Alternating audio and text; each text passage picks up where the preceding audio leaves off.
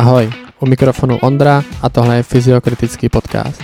Podcast, ve kterém si dopodrobna rozebereme konkrétní témata z odvětví fyzioterapie, pohybu, tréninku, regenerace a mnoho dalšího.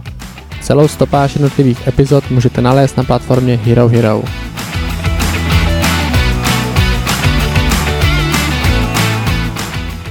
Ve druhé epizodě se podíváme dopodrobna na vznik sportovních úrazů. Vysvětlíme si, proč ta konkrétní pozice, ve které se sportovec zraní, je vyvrcholení celé řady dalších faktorů a proč musíme hledat příčiny zranění dny nebo dokonce týdny před tím konkrétním mechanismem, kdy se sportovec zraní. V této epizodě vycházím ze 45 vědeckých publikací a srozumitelnou formou vám vysvětlím velmi složitý proces vzniku sportovního úrazu. Celý díl je k dispozici pouze na platformě Hero Hero pod názvem Fyziokritický podcast na Spotify nebo Apple Podcast je k dispozici úvodní část. Začneme tím, jak si asi většina z nás představuje vznik úrazu. Pojďme si představit nějakou pozici, ve které vzniká nějaký akutní úraz. Typicky distorze kotníku. Jelikož distorze kotníku je nejčastější sportovní úraz vůbec, tak si to popíšeme přímo na tomhle mechanismu. Distorze kotníku vzniká, když sportovec dopadne nebo došlápne na vnější stranu chodidla. To znamená, že ta síla, která je vynaložena na ty vazy, které stabilizují zevní kotník, přesáhne míru tolerance, kterou ty vazy jsou schopné pohltit a vznikne natažení, respektive natržení, respektive úplné přetržení těch vazů. Dneska si právě řekneme, proč tohle je až vyvrcholení celé řady faktorů a proč bychom se neměli soustředit pouze na tuhle danou pozici, ale na to, proč ten sportovec vůbec vyskytne v této pozici. V prvé řadě si rozdělíme úrazy na akutní a chronické, respektive overuse. Akutní úrazy vzniknou, kdy v tom pohybovém aparátu dojde k nějakému jednorázovému, ale obrovskému překročení míry tolerance těch měkkých tkání. Stane se to jednou, ale s velkou intenzitou. To znamená, že to může právě ta distorze, kterou vlastně si nevytváříme měsíce, jako například ty chronické úrazy, což můžou být třeba ty tendinopatie, o kterých později, ale jenom jednou to ten náš pohybový aparát není schopný stolerovat v ten daný moment. Přetržení předního skříženého vazu může být další příklad. Natržení hamstringu může být další příklad.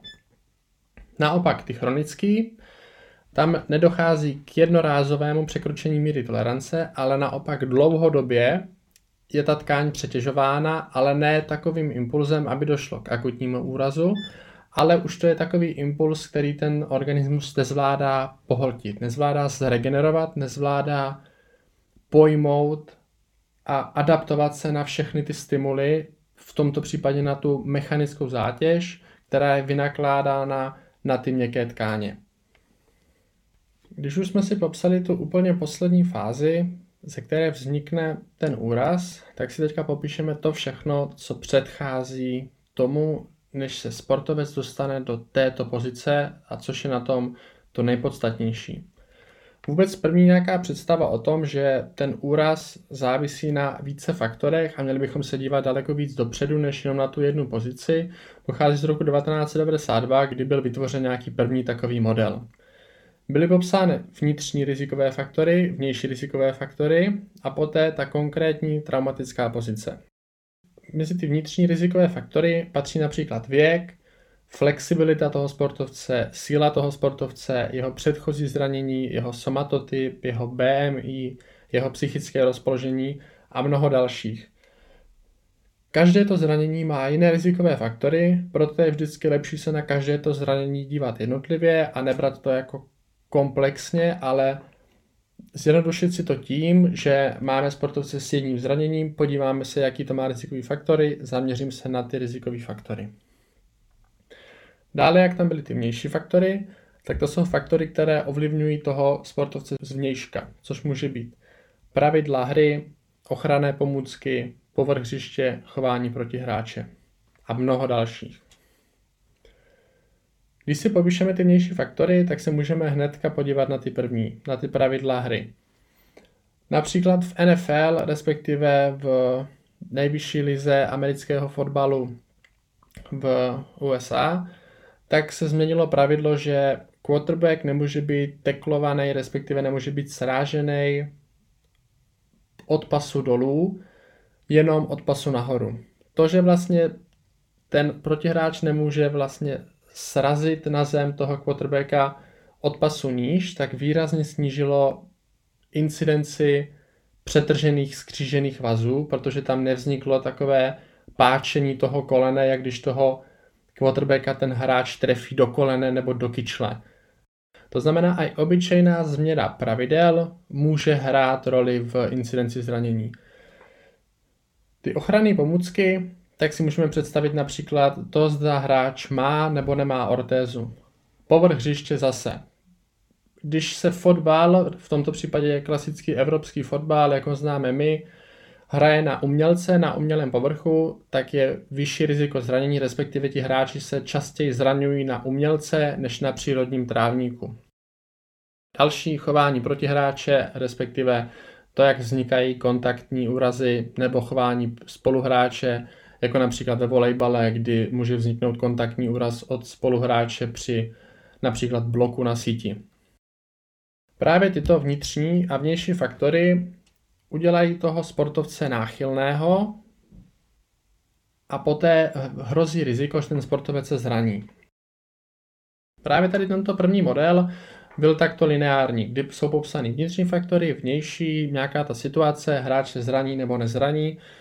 Samozřejmě to není tak jednoduché, proto ten aktuální model, který máme nyní, tak je daleko podrobnější a dá se na něm lépe vysvětlit to, jak ty úrazy ve skutečnosti vznikají. Ten aktualizovaný model vyšel v roce 2007 a byl znovu aktualizovaný v roce 2016. Zase všechny zdroje budou v popisku na Hero Hero, můžete si všechno dohledat, můžete si o tom dočíst daleko více. Tohle bude zase takový vhled do celé té problematiky, jako třeba o té bolesti. Možná natočím i potom další díly, eh, třeba jenom na Hero Hero pro předplatitele, kde se budeme věnovat konkrétně i nějakým úrazům. V tom dynamickém modelu, respektive v tom aktuálním, co máme nyní, tak je ta podstatná změna, že se připouští fakt, že ty rizikové faktory, pokud se na ně podíváme jenom individuálně na ty dané faktory, tak nemusí znamenat nic. Ale pokud tyto faktory se skombinují s dalšími, například když se slabost skombinuje s únavou, když se nízká flexibilita skombinuje s vyšším navýšení objemu zátěže, tak už to může projevit v nějaké vyšší riziko zranění. Ale samotně tyto rizikové faktory nemusí hrát žádnou roli. Vždycky se na to musíme dívat komplexně na toho hráče jako celek. Potom můžeme efektivně předcházet zraněním, respektive se o tom alespoň pokusit, protože předcházet zraněním na 100% není nikdy možné, protože nikdy nejsme schopni ovlivnit všechny ty faktory, ale o tom zase později. Když se podíváme na to, jak ty jednotlivé rizikové faktory spolu komunikují, jak se navzájem ovlivňují, tak si to můžeme popsat na vzniku těch akutních nebo i těch chronických úrazů. Když se podíváme na to akutní, tak si to popíšeme na ruptuře předního skříženého vazu ACL, kdy rizikové faktory pro toto zranění je nižší síla gluteí, respektive hnížďových svalů, mechanika dopadu do valgozity kolenního kloupu, únava sportovce a předchozí zranění. Tyto faktory ale způsobí to zranění až poté, co se skombinují a různě se prolínají navzájem. To znamená, nižší síla gluteí není rizikový faktor, pokud se neskombinuje například s únavou nebo s mechanikou dopadu do valgozity. To stejný. Mechanika dopadu do valgozity není rizikový faktor, pokud se neskombinuje třeba s tou únavou, protože ten sportovec může do té valgozity dopadnout xkrát a taky dopadává. Například ženy dopadávají do valgozity daleko častěji a je to přirozené, protože mají vyšší míru valgozity těch, kole, těchto kolenních kloubů už přirozeně.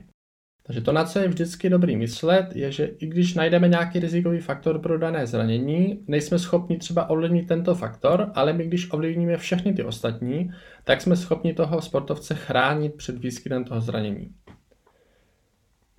Když se na tohle podíváme ve smyslu těch chronických overuse injuries, tak ten princip je velice podobný. Například u tendinopatie achilovy šlachy jsou rizikové faktory nižší dorsiflexe kotníků a navýšení objemu zátěže. Ale tyto rizikové faktory působí pouze v této kombinaci. To znamená, pokud hráč má nižší dorsiflexy kotníku, ale tu zátěž má lineární, má ji stále stejnou, tak vůbec nemusí dojít k tomu, že ten hráč si vy, vybuduje tendinopatii achilovy šlachy. Ale pokud k tomu přidáme už nějaké to skokové navýšení zátěže, typicky třeba účast na nějakém tréninkovém kempu, to znamená, máme hráče, který má omezenou dorsiflexi kotníku, odjede na kemp, tam trénuje dvakrát víc, než trénuje normálně doma se svým klubem, eh, tak jak je zvyklý, tak si tímto může vyvinout tendinopatii achilovy šlachy, ale zase ta příčina není jenom to, že ten hráč má omezenou dorsiflexi, ale také bychom se měli soustředit na to, jak ten hráč trénuje a na to, jak má nastavený objem a intenzitu toho tréninku. Další důležitá věc, která, se kterou se počítá v tom dynamickém, respektive v tom aktuálním modelu multifaktoriality zranění nyní, je, že i když máme toho hráče náchylného, predisponovaného vůči tomu zranění, skombinují se nám ty vnitřní i ty vnější faktory. Například třeba máme toho hráče, který má uh, nižší sílu hamstringu, má nižší rozsah v kyčli, to znamená, že už má nějaké rizikové faktory pro distenzi natrhnutí hamstringu. Pokud se tohle zkombinuje s těmi vnějšími, například, že uh, spoluhráč mu dá dlouhou přihrávku, dá mu dlouhý centr ve fotbale a ten hráč to musí doskakovat s nohou někde u hlavy, aby si to zpracoval ten míč, to znamená, že musí natáhnout nohu hodně před sebe, to znamená hamstring je ve velkém natažení, tak toto už je taková ideální kombinace, kdy vzniká distenze toho hamstringu. Ale zase, pokud ten hráč je například v ten daný moment dobře zatížený, to znamená, ten jeho hamstring je silný a dokáže tolerovat zátěž, je dobře vyspaný, to znamená, není unavený a nemá, nedělá takové chyby v tom zápase a v tom rozhodování a má dobrou koordinaci právě z důvodu toho, že je dobře vyspaný, tak nemusí dojít k tomu zranění. A když nedojde k tomu zranění, tak ten hráč se přirozeně na to adaptuje. To znamená, že nám vzniká taková smyčka, kdy když my i toho náchylného hráče zatížíme v těch daných situacích a ten hráč se nezraní, ale vyjde z toho adaptovaný, tak to funguje jako kvalitní prevence zranění. To znamená, i když my máme toho hráče predisponovaného, náchylného ke zranění, ale dobře ho zatížíme a projdeme s ním ty situace v tréninku nebo na hřišti, ve kterých se to může stát a ten hráč je trénuje v kontrolovaném prostředí na tréninku, tak když se to pak stane v zápasu, tak jsme schopni částečně snížit riziko toho zranění. Ale zase může tam přijít další faktor, například, že ten hráč je třeba unavený a už se může zranit. To znamená, jak jsem říkal, snažíme se ovlivnit ty rizikové faktory, snažíme se toho hráče přizpůsobit těm daným silám, ale vždy musíme počítat s tím, že se může vyskytnout nějaký faktor, o kterém třeba ani nevíme, anebo se skombinuje s těmi dalšími a to zranění se i tak může vyskytnout. Nyní si konkrétně projdeme některé ty vnitřní rizikové faktory. Obecně tyto faktory dělíme na neovlivnitelné a ovlivnitelné. Mezi neovlivnitelné, což jsou ty, které nejsme schopni ovlivnit jako takové, řadíme věk, kdy s vyšším věkem se zvyšuje riziko zranění. Na základě vědecké evidence nejsme schopni stanovit přímo nějaký konkrétní věk, věk, o kterého se lineárně nebo exponenciálně zvyšuje riziko zranění. To, na to nemáme tolik důkazů a nejspíše ani nikdy mít nebudeme, protože je to zase složitější než ten rizikový faktor, ale můžeme říct, že pokud ten hráč je starší a má například stejné rizikové faktory jako hráč mladší, tak ten starší se zraní více častěji, respektive má vyšší riziko. Další ten neovlivnitelný je pohlaví, kdy zásadní faktor pohlaví můžeme najít v ruptuře ACL, kdy ženy mají třikrát až pětkrát vyšší riziko ruptury ACL než muži. Důvod, proč je vyšší riziko u žen než u mužů, není přesvědčivě prokázán. Je to kombinace anatomických faktorů, kdy ženy mají větší přirozenou valgozitu kolenních kloubů, je to záležitost i hormonů a celkové laxicity vaziva. Ty neovlivnitelné faktory nejsme schopni ovlivnit vlastně konkrétně takové, jaké jsou. To znamená, nejsme schopni ovlivnit, kolik tomu hráči je let, nejsme schopni ovlivnit, jestli má ženské nebo mužské pohlaví. Ale pokud my toho hráče objektivně zatížíme a vystavíme ho těm silám, které můžou vzniknout při těch konkrétních zranění, tak jsme schopni vlastně snížit míru relevance těchto rizikových faktorů. To znamená, neovlivníme, kolik tomu hráči je let, ale ovlivníme, zda se tento jeho rizikový faktor projeví na tom hřišti při tom, když se ten hráč má nebo nemá zranit. Mezi ovlivnitelné tam řadíme řadu faktorů. Projdeme si pár těch zásadních a vysvětlíme si, jak ovlivňují nebo neovlivňují riziko zranění u sportovce. Nejpodstatnější rizikový faktor pro většinu zranění je již předchozí prodělané zranění té stejné struktury. To znamená, hráč si někdy v historii natáhne hamstring, udělá si distorzi kotníku, tak již je více predisponovaný, že se mu to bude opakovat. Tento faktor je nejvíc vědou proskoumaný a vyskytuje se téměř u všech úrazů, kdy zásadní faktor u ruptury ACL je předchozí zranění. To znamená, pokud si hráč už jednou přetrhne ACL, tak má větší riziko, že, že si ho přetrhne znova, anebo že si přetrhne ACL na druhé noze. Nejen, že to předchozí zranění zvyšuje riziko toho stejného místa, ale také zvyšuje riziko, že si ten hráč zraní nějaké jiné místo v nějaké jiné lokalizaci. Proč tomu tak je? Je tomu tak právě, řekl bych i zbytečně kvůli tomu, jak my přistupujeme k rehabilitaci zranění. To znamená, typický hráč se zraní, řekněme, ten kotník, je mu řečeno, že má mít 2 až 4 týdny klid podle závažnosti a pak to má postupně zatěžovat. To samozřejmě je někdy na místě pro optimální diferenciaci a optimální vyhojení té dané poškozené tkáně, s tím, že vždycky je to individuální a některá tkáň například chce zátěž už od začátku. Samozřejmě ta zátěž není, že toho člověka půjdeme s výronem kotníku mu říct, a dělá výskoky na bednu nebo dřepy, ale můžou to být nějaké lehonké pohyby, nějaký lehonký trénink mobility, nějaký izometrické kontrakce. To je individuální, do toho vůbec nebudu zabíhat tady. Ale i když ten hráč má mít klid například na tom kotníku, tak není absolutně žádný důvod, aby ten hráč vypadl z tréninkového režimu vlastně těch částí, které může zatěžovat. To znamená, pokud hráč má distorzi kotníku, může zatěžovat druhou nohu, může zatěžovat trup, může zatěžovat zbylé dvě ruce. A je úplně na místě, aby ten hráč to zatěžoval. Proč? Právě proto, aby ten hráč nepřišel o kondici, nepřišel o odolnost pohybového aparátu, kterou si vybudoval vlastně tréninkem, kterému se věnoval měsíce, roky před tím zraněním. Protože pokud ten hráč na 4 týdny vypadne z tréninku úplně, tak poté celkově se stává náchylnější na zranění i všech dalších lokalizací, protože jednoduše už není tak dobře adaptovaný na ty síly, které na něho působí při tom daném zranění. To znamená, pokud hráč se zraní, tak pořád může trénovat a měl by trénovat to, co jde, aby udržel vlastně tu kondici, tu sílu a tu schopnost tolerovat tu zátěž, která přijde potom, až ten hráč si vyléčí to jeho konkrétní zranění a bude moct zatěžovat celé tělo. Je nesmysl, že si ten hráč vytvoří za dva týdny nějakého tréninku takové disbalance, které by ho potom měly predisponovat k dalšímu zranění. To vůbec není pravda. Pokud ten hráč má distorzi pravého kotníku, tak za dva týdny, když bude trénovat levou nohu a pravou nechá v klidu, nevytvoří takové disbalance, že by s tím potom měl problémy v budoucnu. Je to možná naše představa, ale jednoduše nic takového není prokázaný, že pokud hráč bude trénovat nezraněné části těla, tak poté má vyšší riziko, že se zraní. Naopak, pokud hráč vypadne z tréninku, tak pak má vyšší riziko zranění, když se do toho tréninku znovu dostane.